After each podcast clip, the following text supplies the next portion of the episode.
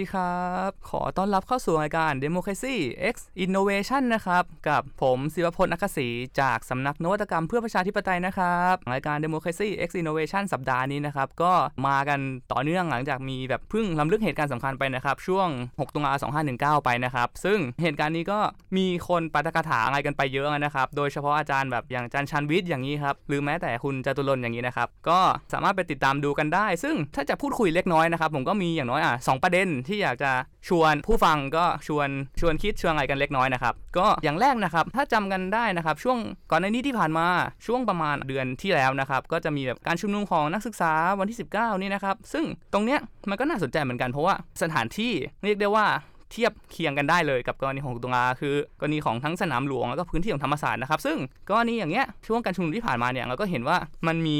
ทั้งกระแสของข่าวว่ามันจะมีการใช้ความรุนแรงหรือเปล่า จะมีการปราบปรามนักศึกษาหรือเปล่า ซึ่งกรณีอย่างเงี้ยนะครับมันก็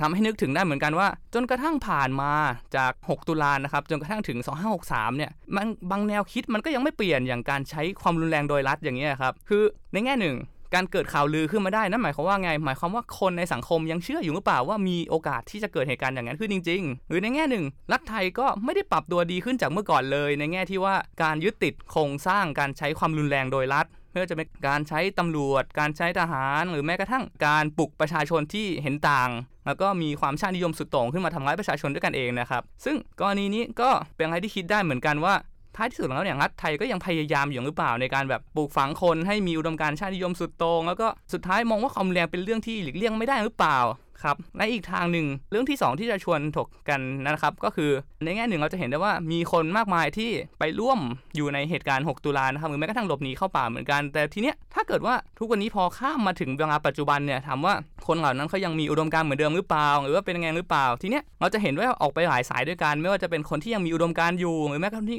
เปลี่ยนไปรวมถึงเปลี่ยนไปเป็นฝั่งตรงข้ามหันมาโจมตีด้วยซ้ำกรณีเนี้ยอีกอันหนึ่งก็น่าสนใจเหมือนกันนะครับซึ่งชวนถกเถียงกันได้ว่าแล้วทำไมเหตุใดคนที่สามารถเจอเหตุการณ์ในลักษณะของ 6 ตุลานี้ หรือแม้กระทั่งคนที่เผชิญประสบการณ์ด้วยกันมาทำไมถึงได้เปลี่ยนข้างพลิกขั้วหรือแม้กระทั่งโจมตีพวกเดียวกันด้วยซ้ำว่าอ้าวกรณีเนี้ยรัฐเป็นฝ่ายถูกหรือเปล่า หรือแม้กระทั่งตัวเองเป็นฝ่ายผิด ซึ่งการย้ายข้างโดยที่กลับมาโยนความผิดว่าเป็นฝ่ายของตัวเองด้วยซ้ำเนี่ย มันหมายความว่ายังไงหรือ มันยิ่งสะท้อนกลับไปข้อแรกที่ชวนถกกันว่า สุดท้ายโครงสร้างอำนาจรัฐที่บางอย่างอะมันไม่มีความเปลี่ยนแปลงเลยหรือเปล่า หรือว่าบางอย่างมันเข้มแข็งจนกระทั่งไม่สามารถเปลี่ยนแปลงได้เลยหรือเปล่า เหตุใดการที่ฝั่งนี้ถึงได้กลายเป็นผู้รับใช้รัฐไปซะเองนะครับรวมถึงการที่พยายามเปลี่ยนแปลงสุดท้ายกลายเป็นว่าเลือกทางที่จะไม่เปลี่ยนอันนี้ก็น่าสนใจเหมือนกันนะครับซึ่งก็จะชวนถกกันไป ก่อนที่ในลำดับต่อไปนะครับเราก็จะเข้าสู่การรีวิวหนังสือนะครับโดยแขกรับเชิญในสัปดาห์นี้นะครับก็จะเป็นอาจารย์ปุรวิทย์วัฒนสุขจากสำนักวิทยาการเมืองการปกครองครับขอเชิญเลยครับ ครับ สวัสดีครับ ครับผม อาจารย์ปาครับ วันนี้เราจะมารีวิวหนังสือเล่มไหนกันนะครับ เป็นหนังสือ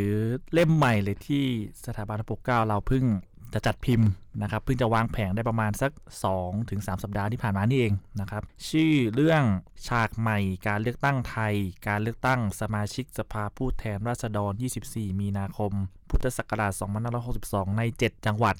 นะครับ หนังสือเล่มนี้นะมีมีอีกท่านนึงคืออาจารย์นาชาพัฒน์อมรกุลกับผมนี่แหละปุรวิทย์เป็นบรรณาธิการร่วมหนังสือเล่มนี้นะครับ ขออนุญาตเล่าที่มาที่ไปนิดนึงว่าหนังสือเล่มนี้มาได้ยังไงนะครับ คือเมื่อปีที่แล้วปี 2562 เรามีการเลือกตั้งเนาะการเลือกตั้งใหญ่เลยและทีนี้เนี่ยสถาบันปกเก้าเรามีโครงการวิจัยเรื่องศึกษารูปแบบและวิธีการการเลือกตั้งตามรัฐมนูลใหม่นะครับ ซึ่งเรามีการจัดทำ ศึกษาการวิจัยใน 20 จังหวัดทั่วประเทศเลยเหนือใต้ออกตกอีสานมีทุกภาคนะครับก็งานงานวิจัยก็เสร็จสมบูรณ์เรียบร้อยแล้วก็เขาก็ส่งมานักวิจัย เป็นนักวิจัยในพื้นที่ทำนะครับ เราไม่ได้ทำเองทั้งหมดทีนี้เนี่ยมีอยู่ 7 จังหวัดที่เราเราขอคัดมาเน้นๆ เป็นไฮไลท์สำคัญเลยว่าน่าสนใจ น่าเอามารวมเล่มเป็นหนังสือ นะครับ คือจังหวัดพะเยา จังหวัดพิษณุโลก จังหวัดเลย จังหวัดอุบลราชธานี จังหวัดสระแก้ว จังหวัดสุราษฎร์ธานี แล้วก็จังหวัดปัตตานีนะครับ จึงเป็นที่มาว่าทำไมหนังสือเล่มนี้ต้อง 7 จังหวัด เพราะเราคัดมา 7 จาก 20 จังหวัดนะครับ เดี๋ยวเราจะเล่าต่อไปว่าแล้ว7จังหวัดนี้มันมีความน่าสนใจยังไงทำไมถึงเราถึงเลือกมานะครับผมก็ความน่าสนใจก็คือว่าอย่างนี้ก่อนการเลือกตั้ง ปี 62 ที่ผ่านมาเนี่ยคุณผู้ฟังต้องเข้าใจก่อนว่ามันเป็นการเลือกตั้งภายใต้รัฐนูน60 ครั้งแรกนะ แล้วทีนี้รัฐนูน60 เนี่ยก็มีกฎกติกาใหม่ยุบยิบเต็มหมดเลย เช่น อย่างที่เราก็รู้จักกันดีคือระบบบัตรเลือกตั้งใบเดียวอะ่ะไอ จัดสรรปันส่วนผสมอ่าเอครับผมอเนี่ยโห ความโกลาหลทั่วประเทศ อะระบบเลือกตั้งถูกไหม การแบ่งเขตใหม่ใช่ไหมการเบอร์ก็ไม่เหมือนกันในแต่ละเขตทั่วประเทศ อันนี้เราเรากำลังพูดกฎกติกาโดยทั่วไปของการเลือกตั้งครั้งนี้ก่อนนะครับในเชิงโครงสร้างนะครับ จริง ๆ ต้องมีเรื่อง primary ด้วยนะ แต่ว่ารอบนี้ยังไม่ได้ทำมีบทยกเว้นเอาไว้ก่อนอืมใช่คเพรับราะถ้าทำ primary นี่โอ้โห ไม่น่าจะจบ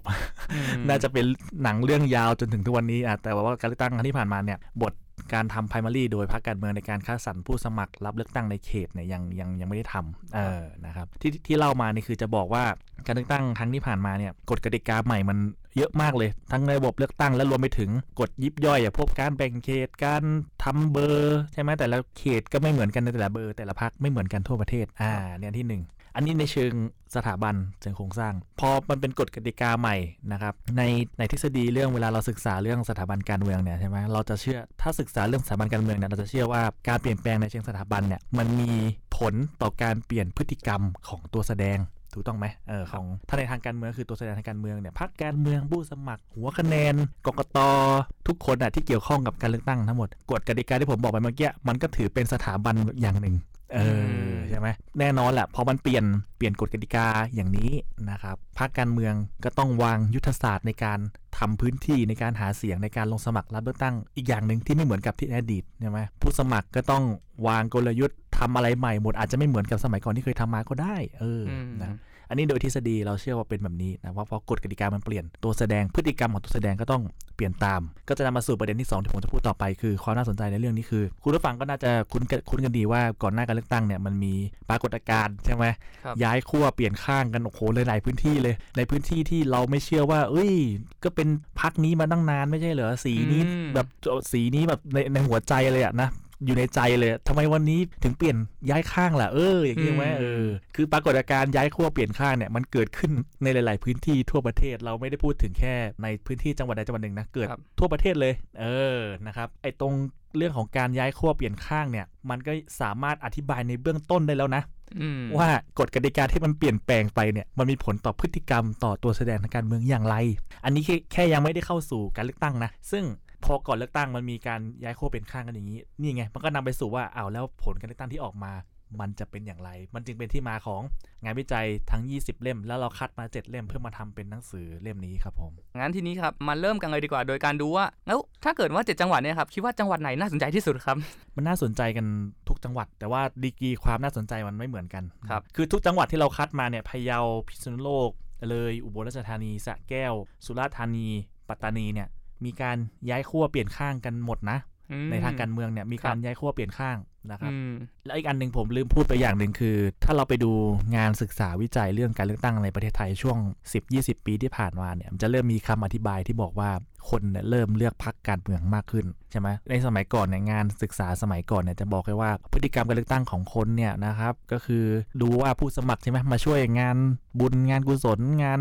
ในในชุมชนน่ะคือพูดกันว่าเป็นเรื่องเรื่องบุญคุณเรื่องผลอืมต่างตอบแทนระหว่างบุคคลเนี่ยอ้าวอ่าเพราะว่าใช่คุณมาให้ผมเห็นหน้า อันนี้คือพฤติกรรมการเลือกตั้งของคนในชนบทเดี๋ยวจะมีมีอย่างนี้นะก็จะมีงานวิชาการประเภทจำนวนที่บอกว่าโอ้นี่คนชนชนบทคิดไม่ได้หรอกอ่าใช่ไหมเออเลือกเพราะว่ามีคนมาช่วยเหลือมีซื้อเสียงใช่ไหมใช่เงินอ่าเพราะถูกซื้อถึงออกไปเลือกผู้สมัครคนนี้ใช่ไหมในขณะที่คนเมืองเนี่ยนะครับมีการศึกษาใช่ไหมก็จะเลือกผู้สมัคร อีกแบบหนึ่งใช่ไหมอืมงานอาจจะไม่ใช่งานเลือกตั้งแต่เราก็คงคุ้นเคยกับคำอธิบายอย่างของอาจารย์อเนกอะใช่ไหมเออใช่ไหมสองนักข่าวมันเป็นมันเป็นโลกสองโลกที่คนละคนละขั้วกันเลยในในประเทศเดียวกัน เออ อันเนี้ยใช่อันเนี้ยคืองานวิชาการในในยุคแบบโหสามสิบสี่สิบปีก่อนเนี่ยเรื่องการเลือกตั้งในประเทศไทยจะเป็นแบบเนี้ยจะอธิบายอย่างนี้หมดเลยอืมคนชนบทคิดไม่ได้หรอก คนในเมืองเนี่ยแหละฉลาด เออนะครับ เลือกรู้ว่าควรต้องเลือกใครเพื่อไปทำประโยชน์ เป็นตัวแทนของตัวเองในในการทำหน้าที่เพื่อประเทศชาติเออ มันจะมีคำที่แบบนี้ แต่พอหลังปี 40 เป็นต้นมาเนี่ยมันมีรัฐธรรมนูญปี 40 ครับ ถามว่ารัฐธรรมนูญปี 40 เนี่ยมันเป็นหมุดหมายสำคัญอย่างไรอ้าวมันก็เป็นการนำระบบเลือกตั้งแบบใหม่ก็คือมี party list เข้ามาด้วยไงอืมใช่ไหม40 50 ถึง 60 เนี่ยมี party list party list มันสำคัญยังสำคัญยังไง มันสำคัญตรงที่ว่าการหาเสียงลงสมัครรับเลือกตั้งแบบ party list เนี่ยคุณต้องหาเสียงกับคนทั้งประเทศนะ คำถามคือถ้าคุณจะหาเสียงกับคนทั้งประเทศยังไง คุณจะไปใส่ซองกับคนทั้งประเทศได้ไหมล่ะ ก็ไม่ได้อืมถูกต้องไหมมันต้องมีอะไรบางอย่างที่ไปขายกับผู้มีสิทธิเลือกตั้งทั้งประเทศว่า คุณควรต้องเลือกพรรคของผมนะครับนั่นนั่นก็คือเป็นที่มาของสิ่งที่เรียกว่าการเมืองเชิงนโยบายไงอืม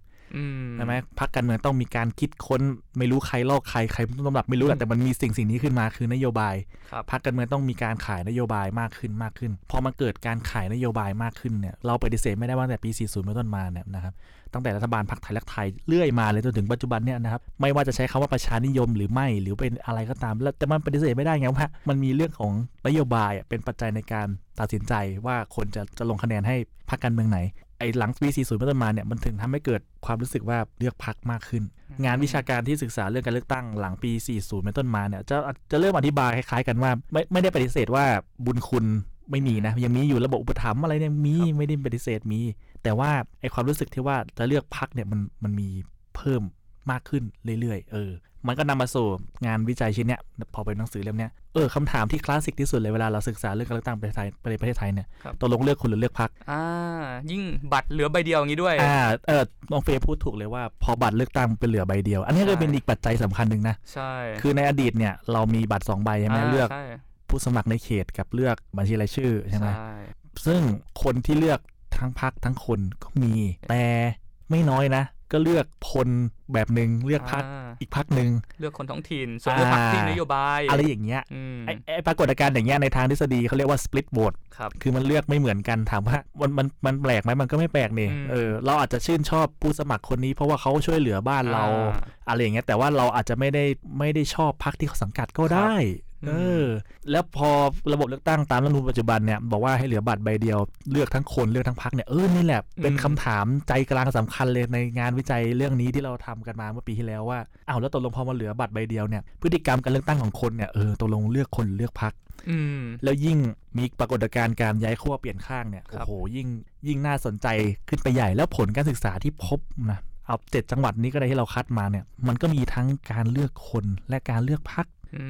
นะครับ เอาผมยกตัวอย่างง่ายพะเยาเนี่ยพะเยาเนี่ยเราก็รู้แล้วว่าเป็นในอดีตเนี่ยเป็นเป็นถิ่นนะครับเป็นพื้นที่ของพรรคไทยรักไทยมานานใช่ไหมไทยรักไทยพลังประชาชนเพื่อไทยจนปัจจุบันเนี่ยนะครับคือตั้งแต่ปี 40 เป็นต้นมาเนี่ยพรรคไทยรักไทยจนถึงเพื่อไทยเนี่ยครอง พื้นที่ตรงเนี้ยยกจังหวัดเลย ทุกสะทั้งสามเขตเลย ผมได้อินกับจังหวัดนี้มากเพราะผมเป็นคนอีดิทบทนี้เอง ผมเลยจำรายละเอียดได้หมดเลย แต่น้องเฟรมก็รู้ใช่ไหมว่าพะเยามีมีผู้มากบารมีอ่าท่านใหม่ใช่อ่าผู้กองใช่ไหมผู้ผู้กองนี่ก็สมัยก่อนอยู่เพื่อไทยก็ไม่ได้มีบทบาทอะไรใช่ไหมแต่พอใช่ครับพอย้ายไปอยู่กับพรรคพลังประชารัฐตอนนี้เนี่ยโอ้โห ถนนทุกสายเนี่ยใช่ไหมต้องอืม โดยเฉพาะการเลือกตั้งในในเหนือกับอีสานเนี่ยโอ้โหเขานี่อ่าจะเห็นเขาทุกที่ เราจะเห็นเขาทุกที่ใช่ไหมครับ กลายเป็นว่าพอเขาไปอยู่พรรคนั้นเนี่ยโอ้โหกลายเป็นว่าดูเหมือนบารมีเขาสูงขึ้นนะ ใช่ใช่ใช่แล้วคำถามคือนั่นในพะเยาเนี่ยในพะเยาผมบอกไปแล้วว่าเลือกพรรคอะเป็นพื้นที่ที่ไทยรักไทยครองมาเกือบ 20 ปีนะครับคำถามคือแล้วปี 62 เนี่ยเป็นงั้นหรือเปล่า เชื่อไหมในสามเขตเนี่ยเพื่อไทยเหลือเขตเดียว เอาหายไปสองหายไปสองถามว่าสองสองเขตเป็นใคร เขตหนึ่งเป็นของผู้กอง อีกเขตหนึ่งเป็นของญาติของภรรยาผู้กองอะผมเข้าใจเป็นอาครับเออภรรยาคนสวยๆที่เป็นนางงามนางสาวไทยอะเออครับผมครับผมนั่นแหละ ชื่ออะไรนะจุ๊บจิ๊บใช่ไหมอ่าใช่เออใช่เออนั่นแหละ นี่ก็เป็นตัวอย่างไงเอ้าตกลงแล้วเฮ้ยเลือกพักจริงเหรอคำอธิบายที่บอกว่าเหนือกับอีสานที่ว่าเป็นโซนสีแดงเนี่ยเลือกพักมไม่ว่าอย่างไรก็ตามคนก็ยัง ผูกพันกับพักการเมืองพักนั้นอยู่อ่าไม่เปลี่ยนแปลงอ้าวแต่คำถามที่เกิดขึ้นคือโอ้ยพะเยาเนี่ยเลือกเอ้ยมันเกิดอะไรขึ้นนะแล้วเรายังไม่ได้พูดถึงเรื่องของการใช้กลไกอำนาจรัฐอีกนะโอ้ยพะเยานี่สนุกมากผมแนะนำเลยอืมนักวิจัยในพื้นที่นี่คัดข้อมูลมาผมอ่านแล้วแบบโอ้โหมีขนาดนี้เลยนะโอ้เพราะว่าเป็นการแข่งขันที่เข้มข้นอะในในจังหวัดเนี้ยเออนะครับอะ ทีนี้ผมจากพะเยาเนี่ยผมขอข้ามไปอีกจังหวัดหนึ่งที่เป็นผมจะให้ภาพเป็นแบบขั้วตรงข้ามเลยอืมพะเยาผมบอกว่าแต่เดิมเนี่ยเป็นพื้นที่ที่เลือกเลือกพักใช่ไหมเลือกอืมเลือกพักแต่ปรากฏว่าปี62ก็เอ้ยทำไมพักเหลือเหลือเหลือคนเดียวพรรคเพื่อไทยชนะ สุราษฎร์ธานีอ่าสุราษฎร์ธานีเนี่ยภาคใต้เราก็รับรู้กันว่าเป็นพื้นที่ที่พักประชาธิปัตย์ครองครองมาตลอดพื้นที่มาอย่างยาวนานอืมตอนแรกเนี่ยผมคิดว่าหลังปี 40เท่านั้น ปรากฏไม่ใช่ ผมสืบค้นข้อมูลกลับไปเนี่ยพักประชาธิปัตย์กับจังหวัดสุราษฎร์ธานีเนี่ย ครองพื้นที่เชื่อไหมเนี่ยปีไหน 2500โอ้ปีนี้ 2563 แล้วอะครัโอ้บโหหกทศวรรษเลยนะอืมที่ที่พักประชาธิปัตย์เนี่ยโอ้โหมีฐานเสียงแน่นอยู่ในจังหวัดสุราษฎร์ธานีคือเป็นพื้นที่ที่แบบ untouchable เลยปรากฏการณ์ที่เกิดขึ้นคืออะไรจังจังหวัดสุราษฎร์ธานี ภูมิใจไทยหรือเปล่าครับ ไม่ใช่ครับอืมลุงกำนันไงอ๋อ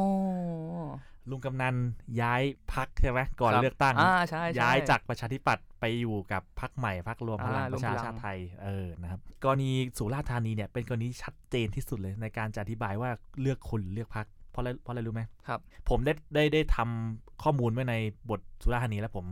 เป็นคนอีดิทบทนี้เองเลยจำได้ สุราษฎร์ธานีเนี่ยถ้าเราไปสืบค้นข้อมูลผ ลการเลือกตั้งย้อนหลังนะ ในทุก ๆ เขตประชาธิปัตย์ชนะ ไม่ได้ชนะธรรมดานะอืมชนะชนิดที่ว่าสมมติประชาธิปัตย์ได้ประมาหกหมื่นครับคะแนนน่ะเชื่อไหมอันดับสองได้เท่าไหร่อ่าหลักพันห้าพันอย่างนั้นนะเต็มที่อะโอ้โหนี่มันคืออะไรอืมมันคือว่าโอ้โหเขาเรียกอะไรความนิยมในตัวอืมพักของจังหวัดสุราษฎร์ธานีเนี่ยโอ้โหมัน โอ้โหเหลือล้นมากเลยนะหกหมื่นเจ็ดหมื่นผมอ่านแล้วแบบ โอ้โห ไม่ไม่ไม่ธรรมดานะมอันเนี้ยผมผมผมคัดข้อมูลแล้วใส่ไว้ในบทสุราษฎร์ธานีเพิ่มเติมให้กับนักวิจัย แล้วก็อันนี้ให้ผู้อ่านผู้ฟังได้เลยลองคิดภาพตาม ในจังหวัดสุราษฎร์ธานีเนี่ยตระกูลการเมืองที่สำคัญก็คือตระกูลเทือกสุบรรณถูกต้องไหมใช่ครับเออเชื่อไหมตระกูลเทือกสุบรรณเนี่ยตั้งแต่ลุงกำนันจนถึงญาติพี่น้องลุงกำนันเนี่ยในอดีตนะเอาคะแนนมากลางกันเนี่ยก็คะแนนเป็นอย่างที่ผมบอกเลยหกหมื่นเจ็ดหมื่นคะแนน อืม ทิ้งอันดับสองแบบโอ้โหไม่เห็นฝุ่นอะอันดับสองคือไม่ต้องลงแข่งก็ได้อะอืมปรากฏการณ์ที่เกิดขึ้นคือพอลุงกำนันย้ายไปอยู่พักรวมพลังประชาชาติไทยครัเป็บนเป็นน้องเฟรมน้องคิดว่า คิดว่าคะแนนที่เลือกครอบครัวลุงกำนันในอดีตเนี่ยเป็นคะแนนพักหรือคะแนนคนโหคะแนนคนหรือเปล่าอ่าเห็นไหมอืเราเราก็เชื่อโดยโดยโดยคิดเอาเองไงว่าครับโอ้คงมีคะแนนคนเนาะลุงก็น่าจะลุงกำนันน่าจะมีแบบเครือข่ายมีฐานอ่าในพื้นที่แน่นหนามีตระกูลการเมืองหรือเปล่าเพราะว่าดูข้อมูลย้อนหลังกี่ปีนะ โอ้โห คะแนนทิ้งไม่เห็นฝุ่นเลย อืม ปรากฏการณ์ที่เกิดขึ้นคืออะไรรู้ไหมแพ้ แพ้ไม่ใช่แพ้ธรรมดานะ ครับ แพ้แบบจากเดิมได้หกเจ็ดหมื่นอะครับ เหลือแค่หมื่นต้นๆน่ะ ส่วนคนที่ชนะการเลือกตั้งในเขตที่ลุงกำนันเคยส่งลงอะ ครับ ก็เป็นผู้สมัครจากพรรคประชาธิปัตย์ที่ได้คะแนนก็เท่ากับที่เคยได้เมื่อก่อนเลยหกหมื่นเจ็ดหมื่นประมาณนั้นน่ะ อืมนั่นนั่นคือแสดงให้เห็นว่าอิทธิพลของพรรคเนี่ยยังมีอยู่อย่างสำคัญ อืมเออ อันนี้คือ ทางใต้ครับทางอีสานเนี่ยอีสานเนี่ยมีจังหวัดเลยกับจังหวัดอุบลใช่ไหมจังหวัดเลยเนี่ยโดยพฤตินัยมันเหมือนเป็นการแข่งขันระหว่างพรรคการเมืองนะครับเพื่อไทยกับภูมิใจไทยแต่ว่าจริงๆเป็นเรื่องของการแข่งขันระหว่างตระกูลการเมืองอืมเขาแข่งกันมานานครับปรากฏการณ์ที่เกิดขึ้นในเลยเนี่ยคือมีตระกูลการเมืองตระกูลหนึ่งไม่รู้น้องเฟรมจำได้ไหมตระกูลเล่งสมบูรณ์สุขอืมแกย้ายจากพรรคเพื่อไทยไปอยู่พลังประชารัฐครับเออนะแกก็เป็นสสมาหลายสมัยนะ แต่จริงๆ แล้วตระกูลการเมืองที่อยู่มาอย่างยาวนานในจังหวัดเลย คือตระกูลทิมสุวรรณอืม เออ แต่คือช่วงหลังปี 40 เป็นต้นมา อาจจะก่อนปี 40 นิดนึงอะตระกูลเร่งสมบูรณ์สุขกับคุณปรีชาครับเออ ที่ตอนหลังแกเป็นรัฐมนตรีในสมัยรัฐบาลทักษิณเนี่ยครับแกก็เริ่มที่จะมีเริ่มจะชนะการเลือกตั้งได้เริ่มเริ่มจะสร้างฐานของตัวเองในจังหวัดนี้ได้ครับปรากฏการณ์ที่เกิดขึ้นในจังหวัดเลยคือ พอย้ายไปอยู่พรรคพลังประชารัฐอะในทางอีสานเนี่ยจะจะคล้ายๆ กับในทางเหนือที่แบบเป็นสีแดงเข้มข้นที่แบบผูกพันกับพรรคมาก คุณปรีชาอธิบายกับผู้ มีสิทธิ์เลือกตั้งไม่ได้ว่าทำไมตัวเองถึงย้ายไปอยู่พรรคพลังประชารัฐอืมนั่นเป็นที่มาว่าทำไมรอบนี้แกแพ้ลาบเลยนะโอ้อุบลราชธานีเนี่ยน่าสนใจยิ่งกว่าครับ จังหวัดอุบลราชธานีเนี่ยเป็นจังหวัดใหญ่ในในอีสานมีอยู่10เขตเลือกตั้งครับ แต่ว่าจังหวัดอุบลเนี่ยจะไม่ใช่จังหวัดที่พักเพื่อไทยชนะยกจังหวัดอืมแต่แต่ในแต่ไรจะมี ตัวสอดแทรกอยู่อย่างเช่นเขตของคุณวิทูลน้ำบุตรอย่างเงี้ยอืมประชาธิปัตย์หรือว่าเขตของคุณอิสระสมชัยอย่างเงี้ยครับคือจะมีตัวสอดแทรกอยู่ในบางเขตจะครับเป็นแบบนี้นะครับ ในอุบลเนี่ยเชื่อไหมมีนักการเมืองคนสำคัญก็คือคุณสุพลฟองงามนั่นแหละอ่าเมื่อก่อนนะแกอยู่เพื่อไทยใช่ใช่เออแล้วแกย้ายไปอยู่พลังประชารัฐอืมเมื่อรอบล่าสุดเนี่ยก่อนเลือกตั้งเนี่ยรอบเนี้ยแกก็เป็นแม่ทัพใหญ่ในในอีสานของอืมพลังประชารัฐครับ แกส่ง ลูกสาวแกนะครับ ชื่อโยธการฟองงามอืมเขตที่คุณโยธการลงเนี่ย เป็นเขต3ผมเนี่ยติดใจเขตนี้มาผมไปนั่งค้นข้อมูลนะตอนที่ทำหนังสือเล่มเนี้ยนั่งอ่านนั่งอะไรแบบ เชื่อไหมในเขตเลือกตั้งเนี้ยเป็นเขตที่อยู่ในเขตพื้นที่ทหารด้วยนะ โอ้เออ เป็นเขตที่อยู่ในผมเข้าใจว่าเป็นพื้นพื้นที่ของมหาวิทยาลัยอุบลด้วยมั้งเอออมคือแล้วที่สำคัญนะแกนนำของพรรคพลังประชารัฐเนี่ยมาปราศัยที่เขตเนี้ยบ่อยมากถี่มากด้วยมคือถี่กว่าพรรคการเมือง อื่นๆนะที่ครัมาบที่อุบลราชธานี คือเรามองแบบถ้าเรายังไม่รู้ข้อมูลอะไรเรามองเราก็น่าจะคิดว่า เอ้ยมันก็น่าจะไม่น่าจะมีปัญหาไม่เนาะเป็นเขตของคุณสุพลใช่ ปรากฏว่าไม่ได้อ่าแพ้ใครครับรอบนี้ ผมจำไม่ได้อยู่ในเล่มนี้แหละ แต่คือแพ้น่าจะเพื่อไทยน่าจะไม่ผิดนะอ่าเออ คืออุบลเนี่ยมีความน่าสนใจที่น่าสนใจมากเลยคือ ผู้สมัครจากพรรคพลังประชารัฐที่ย้ายไปจากเพื่อไทยนะอืมที่แบบย้ายไปเลยย้ายย้ายย้าย เปลี่ยนข้างไปเลยโดยตรงอย่างเงี้ย ไม่มีใครเลยได้รับเลือกตั้งอืมเออ ตกลงแล้วมันเลือกคนหรือเลือกพรรคเออนี่ก็เป็นอีกโจทย์หนึ่งนั่นอุบลราชธานีสีแดงเข้มข้นมากครับเออสระแก้วอ่าตระกูลบ้านใหญ่ไงเทียนทอง อ่าใช่ใช่ย้ายจากเพื่อไทยไปอยู่พลังประชารัฐครับเออสระแก้วเนี่ย การย้ายพรรคไม่มีผลตระกูลเทียนทองทั้งสองคนอะแต่ว่าเราต้องไม่ต้องไม่ลืมนะว่าสระแก้วเนี่ย รอบเนี้ยมีเทียนทองสองสายอะที่ลงสมัครอ๋อแต่ว่าทั้งสองสายอะโยงไปโยงมาก็โยงกลับไปหาผู้มากเวลามีวังน้ำเย็นนั่นแหละครับ เออ แต่คือเจ้าของพื้นที่เดิมอะย้ายจากเพื่อไทยไปอยู่พลังประชารัฐก็ยังได้รับเลือกตั้งอยู่อืมฉะนั้นปัจจัยเรื่องพักมันอธิบายไม่ได้ที่สระแก้วอะมันต้องดูที่เรื่องของเครือข่ายการครับเมืองในพื้นที่ใช่ไหมปัตตานีเนี่ยปัตตปัตตานีมีการย้ายพักอยู่สองคน นะครับปัตตานีเป็นเรื่องตัวบุคคลชัดเจน เพราะว่าพฤติกรรมการเลือกตั้งในในจังหวัดชายแดนภาคใต้เนี่ยอย่างปัตตานีเนี่ยเขาจะไม่ได้ตัดสินไม่ได้ตัดสินใจลงคะแนนเพียงแต่ว่าคุณเป็นใครหรือว่าพรรคที่สังกัดเนี่ยมาดูว่าคุณเนี่ยนะครับเป็นเป็นพวกเราหรือเปล่าด้วย เออมนะครับ เราจะเห็นว่าคนที่เป็นสสจังหวัดปัตตานีจะเป็นนามสกุลแบบมุสลิมอะ เอครับอนะ ปัตตานีเนี่ยย้ายพัก แต่ว่าก็ยังได้รับเลือกตั้งเหมือนเดิม ก็เป็นสสเดิม อืมอืมเนี่ยก็เป็นความน่าสนใจคือหลาย ๆ จังหวัดก็มี มีมุมหน้าอย่างนี้พิษณุโลกเออขอลืมลืมไปจังหวัดหนึ่งพิษณุโลกมีการย้ายพักคือ คุณนครมาชิม ใช่รับนครมาชิมเพื่อไทยใช่ไหมครับตอนแรกแกไม่ได้ไปเพื่อไทยแกไปชาติพัฒนาก่อนอ่าแล้วย้ายจากชาติพัฒนาไปไปเพื่อไทยก่อนหน้าการเลือกตั้งใช่ไหมอืมคุณนครเนี่ยเป็นสสมาโอ้โหตั้งแต่ปี 44มั้งถ้าผมจำไม่ผิดอะนะเป็นเป็นมานานแล้วแหละ เป็นเจ้าของพื้นที่แบบทำพื้นที่มานานเลยอืมเราก็มองแต่แล้วแล้วเขตที่คุณนครอยู่เนี่ยเป็นเขตชนบทด้วยนะไม่ใช่เขตในเมืองอืม ไอเราก็คิดว่า โอ้ คุณนครก็คงไม่น่าจะมีปัญหาอะไร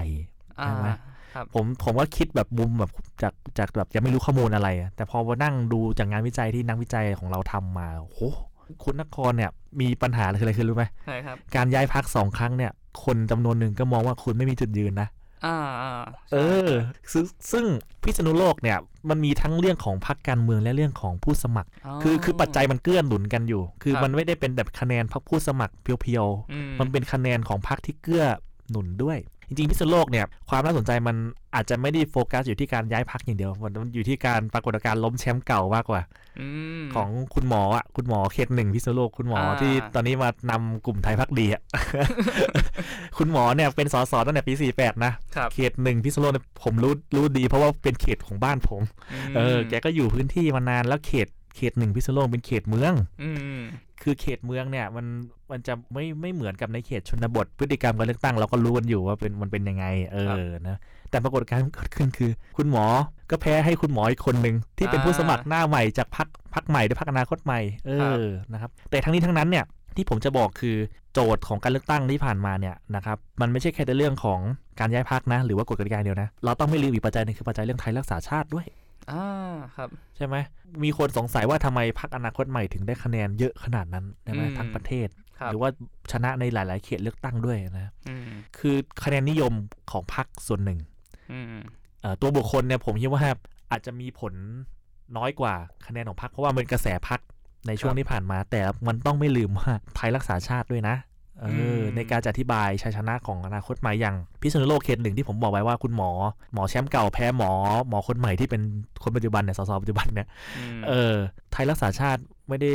ไม่เอ่อถูกตัดสิทธิ์ไงหลังจากถูกยุบพักครับเออคือในหลายพื้นที่อะที่ไทยรักษาชาติไม่ได้ลงอืมคะแนนอะจะมากจะน้อยไม่รู้อะแต่มันมีการถ่ายเทมายังอนาคตใหม่แน่นอน อืมตรงนี้ก็เป็นอีกหนึ่งเขาเรียกว่าเป็นหนึ่งประเด็นที่น่าสนใจในการเลือกตั้งที่ผ่านมา ครับแล้วก็ส่วนหนึ่งก็น่าสนใจตรงที่ว่าในเมื่อมันมีหลายปัจจัยไม่ว่าจะเป็นหนึ่งคือบัตรใบเดียวอะคุณจะตัดสินใจเลือกคนหรือเลือกอืมพักหรือแม้กระทั่งจะเลือกพักไหน ถ้าจะอืมเลือกพักเนี่ยแล้วน่าสนใจตรงที่ว่าแล้วพวกอนาคตใหม่เนี่ยมาได้ยังไงในกรณีที่แบบต้องเลือกหลายชั้นขนาดนี้เนี่ยถ้าถ้าความเห็นส่วนตัวจากที่ผมศึกษาเนี่ยคือคืออนาคตใหม่ปรากฏการณ์อนาคตใหม่เป็นเรื่องของพรรคและผู้นำครับ หัวหน้าพักของเขาอะเอ่อคุณธนาธรอะเราปฏิเสธไม่ได้หรอกว่าช่วงการเลือกตั้งที่ผ่านมาเนี่ยกระแสของพรรคอนาคตใหม่มันปั่นไปสูงมากเลยอืมปั่นไปมากน้อยไม่รู้แต่มันมีคือมันเป็นกระแสที่คนพูดถึงกัน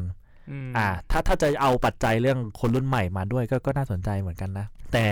ผมคิดว่าอนาคตใหม่ไม่ได้อธิบายได้แต่เพียงว่าเป็นเรื่องของคนรุ่นใหม่ เพราะว่าอะไรดูผลการเลือกตั้งในกรุงเทพก็ได้อืมอ่า ถ้าคุณบอกว่าคนรุ่นใหม่คนเมืองเนี่ยนะครับใช่ไหมดูแนวแนวโน้มแล้วเอ้าถ้าคุณบอกว่าอนาคตใหม่เป็นพรรคที่เป็นตัวแทนของคนรุ่นใหม่ของคนอะไรอย่างเงี้ยครับผลการเลือกตั้งในกรุงเทพปรากฏว่าเขตที่อนาคตใหม่ชนะคือเขตไหนรู้ไหมหาพวกชั้นเมืองมาครับเออชานเมืองนะไม่ใช่อืมไม่ใช่ใจใจกลางเมืองนะใช่เขตใจกลางเมืองของกรุงเทพเนี่ย คือพลังประชารัฐนะครับ อืม เออ แล้วเนี่ยคือคือโจทย์ของกรุงเทพมันมันมันหลายชั้นนะไม่ใช่แค่ใช่เรื่อง มันไม่ใช่แค่เรื่องเลือกคนหรือเลือกพรรคอืมหรือว่าความเป็นพรรคตัวแทนคนรุ่นใหม่ หรืออะไรอย่างเงี้ย ผมเนี่ยจำได้เลยเขตชั้นในของกรุงเทพเนี่ยเขียนช่วงโค้งสุดท้ายใช่ไหมจะมีติดสติกเกอร์ อะอะไรเลือกความสงบจบที่ลุงอะอ่าเออ อะไรอย่างนั้นน่ะคือโอ้โหกรุงเทพเนี่ยเป็นเป็นอีกโจทย์หนึ่งอืมซึ่งจริง ๆ แล้วกรุงเทพก็เป็นหนึ่งในกรณีศึกษาของงานวิจัย 20 จังหวัดของเรานะอืม แต่ว่าเราไม่ได้เลือกมาพิมพ์เป็นหนังสือเพราะว่ามันโอ้โหเยอะมาก ถ้าท่านผู้ฟังนะครับสนใจเนี่ยตอนนี้สถาบันพระปกเกล้าเราเนี่ยได้ค่อยๆทยอยอัปโหลด ไฟล์งานวิจัยเนี่ยเรื่องของการเลือกตั้งปี 62 ของแต่ละจังหวัดตอนนี้ค่อยๆทยอยอัปโหลดแล้วตอนนี้มีอยู่ 11 จังหวัดที่ผมดูอยู่เมื่อวานนะมี 11 จังหวัดแล้วผมก็โหลด ถ้าท่านถ้าท่านสนใจในรายละเอียด กรุงเทพก็เป็นหนึ่งในในกรณีศึกษาที่โหหนามาก 600กว่าหน้า ผมอ่านแล้วว่าโหเพลินมากเลยของอาจารย์พิษด้วยครับอาจารย์พิษพงศ์สวัสดิ์ที่รัฐศาสตร์จุฬาครับครับอืม ครับผมแล้วทีเนี้ยครับ ถ้ามองในแง่ที่ว่าการเลือกตั้งครั้งที่แล้วเนี่ยมันส่วนหนึ่งอนาคตใหม่ได้เพราะไทยรักษาชาติ แต่ทีเนี้ยแล้วปัญหาคือถ้าเขาบอกว่าจะมีการแก้กฎหมายเลือกตั้ง รวมถึงจะมีการเลือกตั้งครั้งต่อๆไปเนี่ยมันจะออกมาเป็นยังไงในเมื่อแบบกติกาการเลือกตั้งเขายังถกอยู่เลยว่าจะเอากลับไปเป็นสองใบไหมหรือจะเป็นบัตรเดียว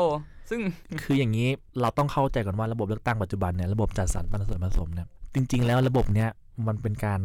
ให้รางวัลกับคนที่แพ้นะ อืมใช่ครับไม่ใช่คือคนชนะก็ชนะแต่คือคนที่ที่ชนะที่แท้จริงเนี่ยครับคนที่ได้คนที่ได้รางวัลจากระบบเลือกตั้งแบบเนี้ยคือคนแพ้นะพักอันดับสองอันดับสามทั้งนั้น ถามว่าระบบเลือกตั้งปัจจุบันเนี้ยส่วนหนึ่งมันมันเอื้อให้กับพรรคอันดับสองอันดับสามอันดับสี่ลงลงไป ส่วนหนึ่งนะครับแต่ไม่ได้หมายความว่าถ้าเปลี่ยนเป็นระบบเลือกตั้งใหม่แล้วพรรคอันพวกนี้จะไม่สามารถแข่งขันได้นะ อืมอาจจะได้มากกว่าเดิมก็ได้ใครจะรู้ เพราะว่าอะไรอะผมบอกว่าไอ้ระบบเลือกตั้งแบบจัดสรรผสมผสมเนี่ยนะครับท่านผู้ฟังอาจจะเคยได้ยินว่าโอ้ยเราเอาแบบมาจากเยอรมันใช่ไหมอืมไอ้ระบบเนี้ยมันใช้อยู่แค่แคว้นเดียวในเยอรมันคือแคว้นบาเดนวัตเทมเบิร์กซึ่งแคว้นเนี้ยมีบัตรใบเดียวจริงครับ เลือกทั้งคนเลือกทั้งพรรคจริงแต่ว่าเขาไม่มีปาร์ตี้ลิสต์นะครับอืมเขาเลือกแต่เขตเอออืมแล้วใครที่ชนะเขตก็ชนะไปแล้วทีนี้เขาก็ไปดู จะมีการจัดสรรที่นั่งเพิ่มเติมถามว่าจัดสรรที่นั่งเพิ่มเติมตรงไหนก็ไปดูว่าใครที่แพ้คนที่แพ้ในแต่ละเขตแต่ละพื้นที่เนี่ยใครได้คะแนนมากน้อยขนาดไหนแล้วก็ให้ที่นั่งเพิ่มเติม อันนี้คือคือวิธีการที่มันใช้ในแคว้น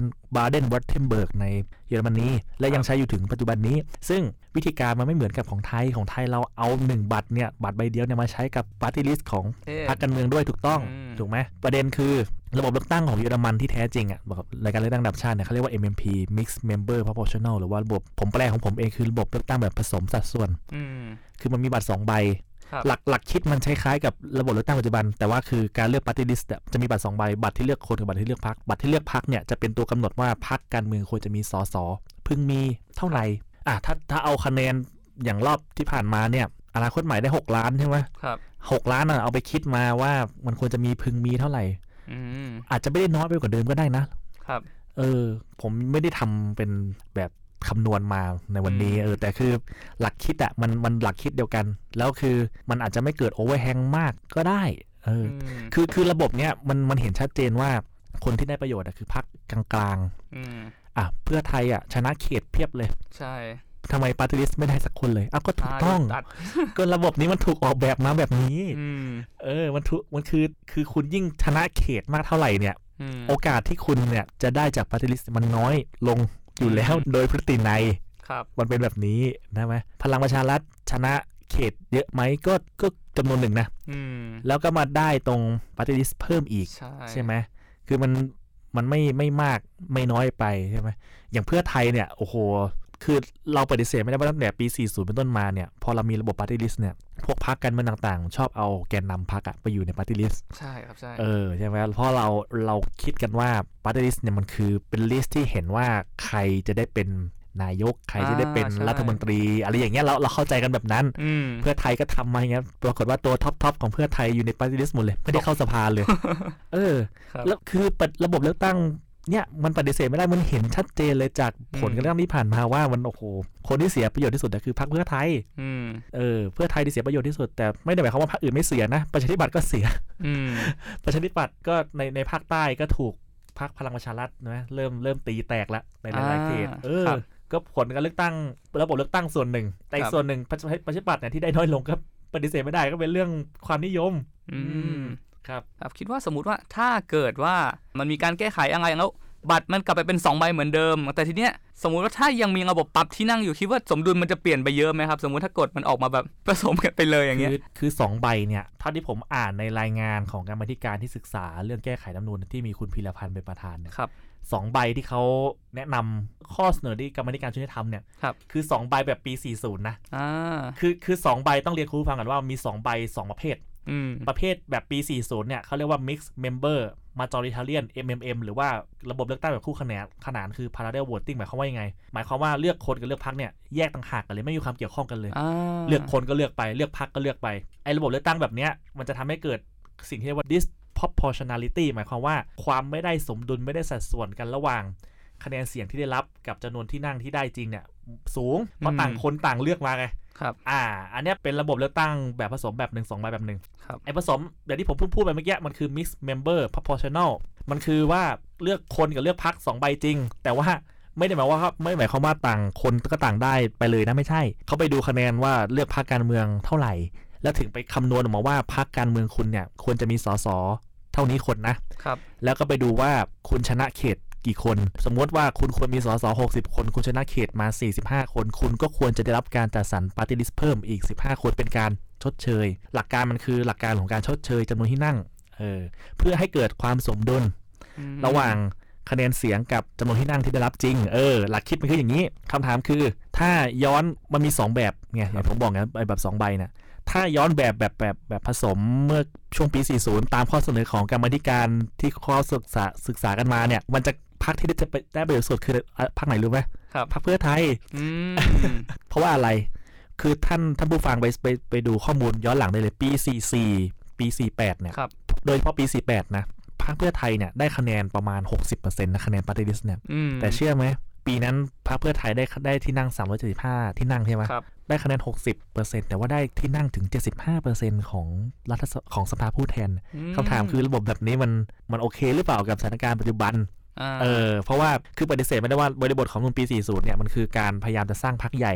ระบบพรรคการเมืองพรรคใหญ่สองพรรคเออ ให้เพื่อให้ระบบการเมืองมันมีเสถียรภาพเออถ้าจะย้อนกลับไปแบบเนี้ยลูปการเมืองอะมันจะกลับไปเหมือนช่วงไทยรักไทยครับเออคือพรรคเพื่อไทยเนี่ยจะได้ประโยชน์อย่างมากคำถามคือ แล้วพรรครัฐบาลปัจจุบันเขาจะยอมให้แก้เหรออืม หรือหรือจะเอาแบบแบบสองใบอย่างที่ผมเพิ่งเสนอไปแบบเยครับเยอรมันแบบเนี้ย MMP เนี่ยใช้ในเยอรมันกับในนิวซีแลนด์ครับเออถ้าเป็นระบบแบบเนี้ยนะครับพรรคใหญ่จะไม่ได้ประโยชน์มากเหมือนกับระบบปัจจุบันนี่แหละ ก็จะไม่ได้ประโยชน์มากหลักการหลักคิดมันเหมือนกัน แต่ว่าพรรคที่จะได้ประโยชน์มากคือพรรคอันดับ 3 อันดับ4เอออมแต่ถามว่ามันจะเปลี่ยนแปลงไปอย่างไรกับระบบเลือกตั้งแบบบัตรใบเดียว มันจะไม่เกิดความอะไรอย่างเงี้ยที่มันแบบวุ่นวายความอะไรอย่างเงี้ยคืออย่างน้อยการมีบัตรสองใบ มันมัน clear cut ชัดเจนแต่ต้นเริ่มต้นเลยว่าพรรคคุณมี party vote เท่าไหร่เออใช่ไหมมันจะไม่มีการมาบอกว่าสมมติเลือกตั้งจบปั๊บอ้าวแล้วย้ายพรรคไปอยู่พรรคนู้นอ่าคำถามคือคะแนนตามไปไหมอย่างเงี้ย หรือยุบพรรคตัวเองเพื่อไปร่วมกับพรรคอื่นอย่างเงี้ยคะแนนจะตามไปด้วยคือคือการมีบัตรใบเดียวมันปฏิเสธไม่ได้ว่ามันทำให้ความไม่ชัดเจนระหว่าง party vote กับ electorate vote เนี่ยคะแนนเสียงที่เลือกพรรคการเมืองกับคะแนนเสียงที่เลือกผู้สมัครเนี่ยมันไม่ชัดไงเพราะว่าคุณเอามารวมกัน แต่ถ้าเป็น MMP เนี่ย คุณเห็นชัดเจนเลยอืม party vote ก็ party vote electorate vote electorate vote ก็ใช้ไป MMP เนี่ยเขาจริง ๆเขาจะใช้ในรัฐธรรมนูญที่อาจารย์บวรศักดิ์เป็นคนร่างอะอ่าเออชุดนั้นอะ ชุดเมื่อปี 58 ที่ตอนหลังสภาปฏิรูปแห่งชาติคว่ำอะครับเขาอะจะเอาระบบเลือกตั้งอันนั้นอะมาใช้ แต่ปรากฏว่าร่างรัฐธรรมนูญอะคว่ำไปก่อนอืมแล้วพอมาเป็นร่างรัฐธรรมนูญฉบับปัจจุบันเนี่ยคนที่ร่างโดยท่านมีชัยเนี่ยนะท่านก็เอาระบบนี้มา มันก็จึงถึงเป็นอย่างที่เราเห็นอยู่ปัจจุบันเนี่ยคำถามคือ MMP อยากลองไหมเกิดกันแล้วแต่ถ้าลองก็ลองได้ ถ้า MMP เนี่ยเอามาลองเนี่ยพักที่จะได้ประโยชน์คือพักอันดับ 3 อันดับ 4 อันดับ 5 เช่น อนาคตใหม่ภูมิใจไทยอะไรอะประชาธิปัตย์เอออย่างเงี้ยเดี๋ยวนี้คือพักอันดับสี่นะครับ คือถ้าถ้าเอาระบบเนี้ยมาใช้อะอนาคตใหม่ ถ้าเอาคะแนนเสียงปัจจุบันนะอาจจะไม่ได้เสียประโยชน์มากเท่าไหร่นักนะครับแต่คือคือระบบแบบเนี้ยมันคือหลักการมันคือการชดเชยที่นั่งไงที่ที่พึงมีอืม แต่มันจะแก้ปัญหาเรื่องของอะไรคือคะแนนปาร์ตี้โหวตอะไรคือคะแนนของผู้สมัครไปได้ อยากลองไหมล่ะก็แล้วแต่ลองก็ลอง ครับผมแล้วก็ไหนๆก็ช่วงนี้ก็ได้ยินข่าวมาว่าการเลือกตั้งท้องถิ่นก็ใกล้มาเข้ามาแล้ว อาจจะเป็นช่วงประมาณสักกลางๆหรือปลายธันวาคมอย่างนี้ก็ดูท่าทีกันต่อไป แต่ว่าอาจารย์อาจารย์ปาครับจะมีโครงการเกี่ยวกับแบบเลือกตั้งท้องถิ่นอะไรอย่างนี้ด้วยไหมครับจริงๆ สถาบันปกเกล้าเราก็น่าจะเราไม่น่าจะพลาดอยู่แล้วแหละเพราะว่ามท้องถิ่นมันว่างเว้นกันเลือกตั้งท้องถิ่นท้องถิ่นมานานมากอืมถูกต้องไหมครับ ก็ บางคนนายกบางคนนายกเทศมนตรีนายกอบจโอ้โหอยู่มาเจ็ดแปดปีแล้วเนี่ยอ่าได้ต่ออายุเออใช่ไหมพอคอสชมาปั๊บเอาอยู่ต่ออยู่ไปเรื่อยๆอย่างเงี้ยมเออ มันก็ไม่ต่างอะไรจากตอนที่เรามีเลือกตั้ง62อะครับ คือการเลือกตั้งท้องถิ่นที่มันกำลังจะเกิดขึ้นเนี่ยที่เขาเพิ่งออกข่าวมาว่าจะเริ่มเลือกอบจเดือนธันวาเนี่ยมันก็เป็นหมุดหมายนะว่าเอออืมมันก็เป็นอีกขยักหนึ่งนะของการเลือกตั้งตามรัฐธรรมนูน นี้ใช่ไหมมันเพราะว่าเราว่างเว้นการเลือกตั้งท้องถิ่นมา บางพื้นที่7-8ปี แล้วมันก็ไม่ต่างจากเลือกตั้ง62อืมมันจึงน่าสนใจมากว่า แล้วมันจะเป็นอย่างไรต่อ เพราะว่าในระดับพื้นที่ท้องถิ่นเนี่ยโจทย์ของการเมืองท้องถิ่นมันไม่เหมือนโจทย์ของการเมืองระดับชาตินะครับใช่ครับใช่ต้องเรียนคุณผู้ฟังก่อนนะครับการเมืองระดับชาติผมบอกไปแล้วว่า ถ้าเป็นระบบเลือกตั้งปัจจุบันมันมีทั้งเรื่องของผู้สมัครกับพรรคใช่ไหมผู้สมัครก็ดูว่ามาทำงานมาช่วยงานบุญงานบ้าน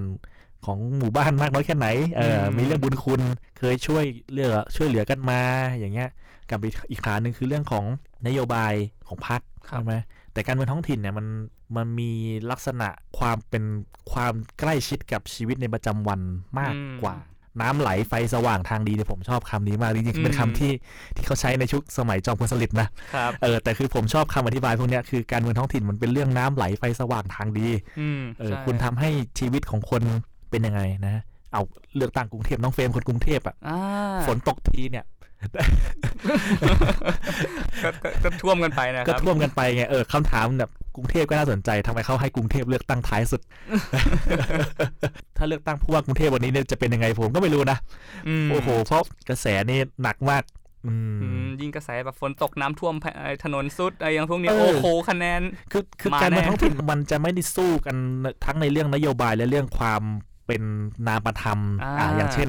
ที่ผ่านมาเนี่ยอ่าจะมีพักบางพักใช่ไหมเพื่อความเป็นประชาธิปไตยอ่าฟื้นฟูหลักนิติรัฐนิติธรรม คือมันยังมีมันมียังมีองค์ประกอบของความเป็นนามธรรมบางอย่างอยู่ครับพร้อมๆไปกับนโยบายที่เป็นรูปธรรมครับแต่ว่าในโจทย์การเมืองท้องถิ่นเนี่ยมันไม่ได้ขายแต่ว่ามันไม่สามารถขายเรื่องอุดมการณ์ทางการเมืองได้อย่างเดียวมันต้องขายชีวิตเลยเอออมเราจะทำให้น้ำบ้านป้าไหล ได้ตลอดนะครับ ขยะบ้านป้าบ้านพี่จะไม่กองเหม็นเน่าแล้วจะมาจัดเก็บอะไรอย่างเงี้ยคือเป็นเรื่องที่เกี่ยวข้องกับชีวิตอืมประจำวันคำถามคือการที่จะลงสมัครรับเลือกตั้งของการเลือกการเลือกตั้งท้องถิ่นเนี่ยโหคุณต้องทำพื้นที่มานานนะอืมคือมันปฏิเสธไม่ได้ว่าโดยธรรมชาติของการเมืองท้องถิ่นมันมีการจัดตั้งสูงอยู่แล้วครับ เออนะครับ แต่ถามว่าการเมืองท้องถิ่นกับการเมืองระดับชาติมันเกี่ยวโยงกันไหมมันก็เกี่ยวโยงกันในระดับหนึ่งนะอืมแต่ไม่ได้หมายความว่าการเลือกตั้งระดับชาติจะเป็นตัวกำหนด การเมืองท้องถิ่นได้ใช่ไหมมันคือเรื่องของพื้นที่จริง ๆ ว่าคุณคุณช่วยเหลือเรื่องน้ำไฟคนพี่น้องในเขตของคุณอย่างไรเอออมใช่ไหมครับผมก็อาจารย์ปาร์คมีอะไรจะเสริมหรือจะเพิ่มเติมเกี่ยวกับหนังสือเล่มนี้ไหมครับก่อนที่เราจะปิดท้ายรายการนี้กันครับ จริงๆหนังสือเล่มนี้ก็ก็ฝากครับ จริง ๆ ก็มีอะไรมากคือมันเป็นบทอยากจะใช้คำว่าบทสังเคราะห์ที่อ่านง่าย ๆ จากงานวิจัยเพราะว่างานวิจัยมันแต่ แต่ละเล่มเนี่ยมันความความหนามันร้อยหน้าขึ้นหมดเลยไงเอออนะครับอืมคุณผู้ฟังที่แบบอาจจะไม่ได้สนใจในเชิงวิชาการมากนักอย่างเงี้ยครับก็สามารถอ่านเป็นหนังสือเล่มนี้ได้แล้วก็คัดมาแล้ว แล้วก็ปรับคำอะไรให้มันอ่านง่ายในในเจ็ดจังหวัดแล้วก็คัดมาหนังสือเล่มนี้ราคา 300 บาทนะครับ สามารถซื้อได้ที่ร้านหนังสือของศูนย์หนังสือของสถาบันปกเกล้านะครับที่ศูนย์ราชการอ่าแจ้งวัฒนะอาคาร B ชั้นหนึ่งนะครับข้างธนาคารออมสิน ฝั่งทิศใต้นะครับ ถ้าท่านมาติดต่อราชการแถวนี้ หรือถ้าท่านอยากจะสั่งซื้อออนไลน์นะครับ ไปกดไลค์ Facebook ของศูนย์หนังสือสถาบันพระปกเกล้าก็พิมพ์คำนี้ได้เลยใน Facebook แล้วก็ทัก inbox ไปในไปในเพจเขาว่าครับว่าสนใจสั่งซื้อหนังสือเล่มนี้ครับแล้วก็อยากจะ เดี๋ยวเขาก็จัดการเองบอกรายละเอียดว่าต้องโอนเงินต้องอะไรยังไงนะครับ ก็คิดว่าความน่าสนใจอย่างหนึ่งที่ควรต้องอ่านคือ เราไม่รู้ว่าเลือกตั้งรอบใหม่จะมาเมื่อไหร่นะครับอืมเผลอๆว่าเกิดมันมาเร็วเลยหนังสือเล่มนี้ตกยุคแล้วนะครับ ฉะนั้นก็ควรจะอ่านก่อนที่มันจะตกยุคนะเพราะเราไม่รู้ว่าจะเลือกตั้งใหม่เมื่อไหร่ก็ก็ฝากไว้ด้วยครับผมได้ครับ ไม่รู้ว่าแบบอ่าเลือกตั้งครั้งใหม่จะมาตอนไหนหนังสือนี้ตกตกยุคทันไหมหรือกฎกติกาจะมีการแก้ไขเพิ่มเติมหรือยังไงหรือเปล่านะครับ ก็ ต้องมาติดตามกันต่อไปนะครับ ก็สำหรับสัปดาห์นี้ก็ขอบคุณผู้ชมผู้ฟังทุกท่านนะครับ แล้วก็ขอบคุณแขกรับเชิญอาจารย์ปาร์คมากนะครับ แล้วก็รายการ Democracy X Innovation สัปดาห์นี้ก็จบลงแต่เพียงเท่านี้นะครับ ขอบคุณทุกท่านนะครับ สวัสดีครับ สวัสดีครับ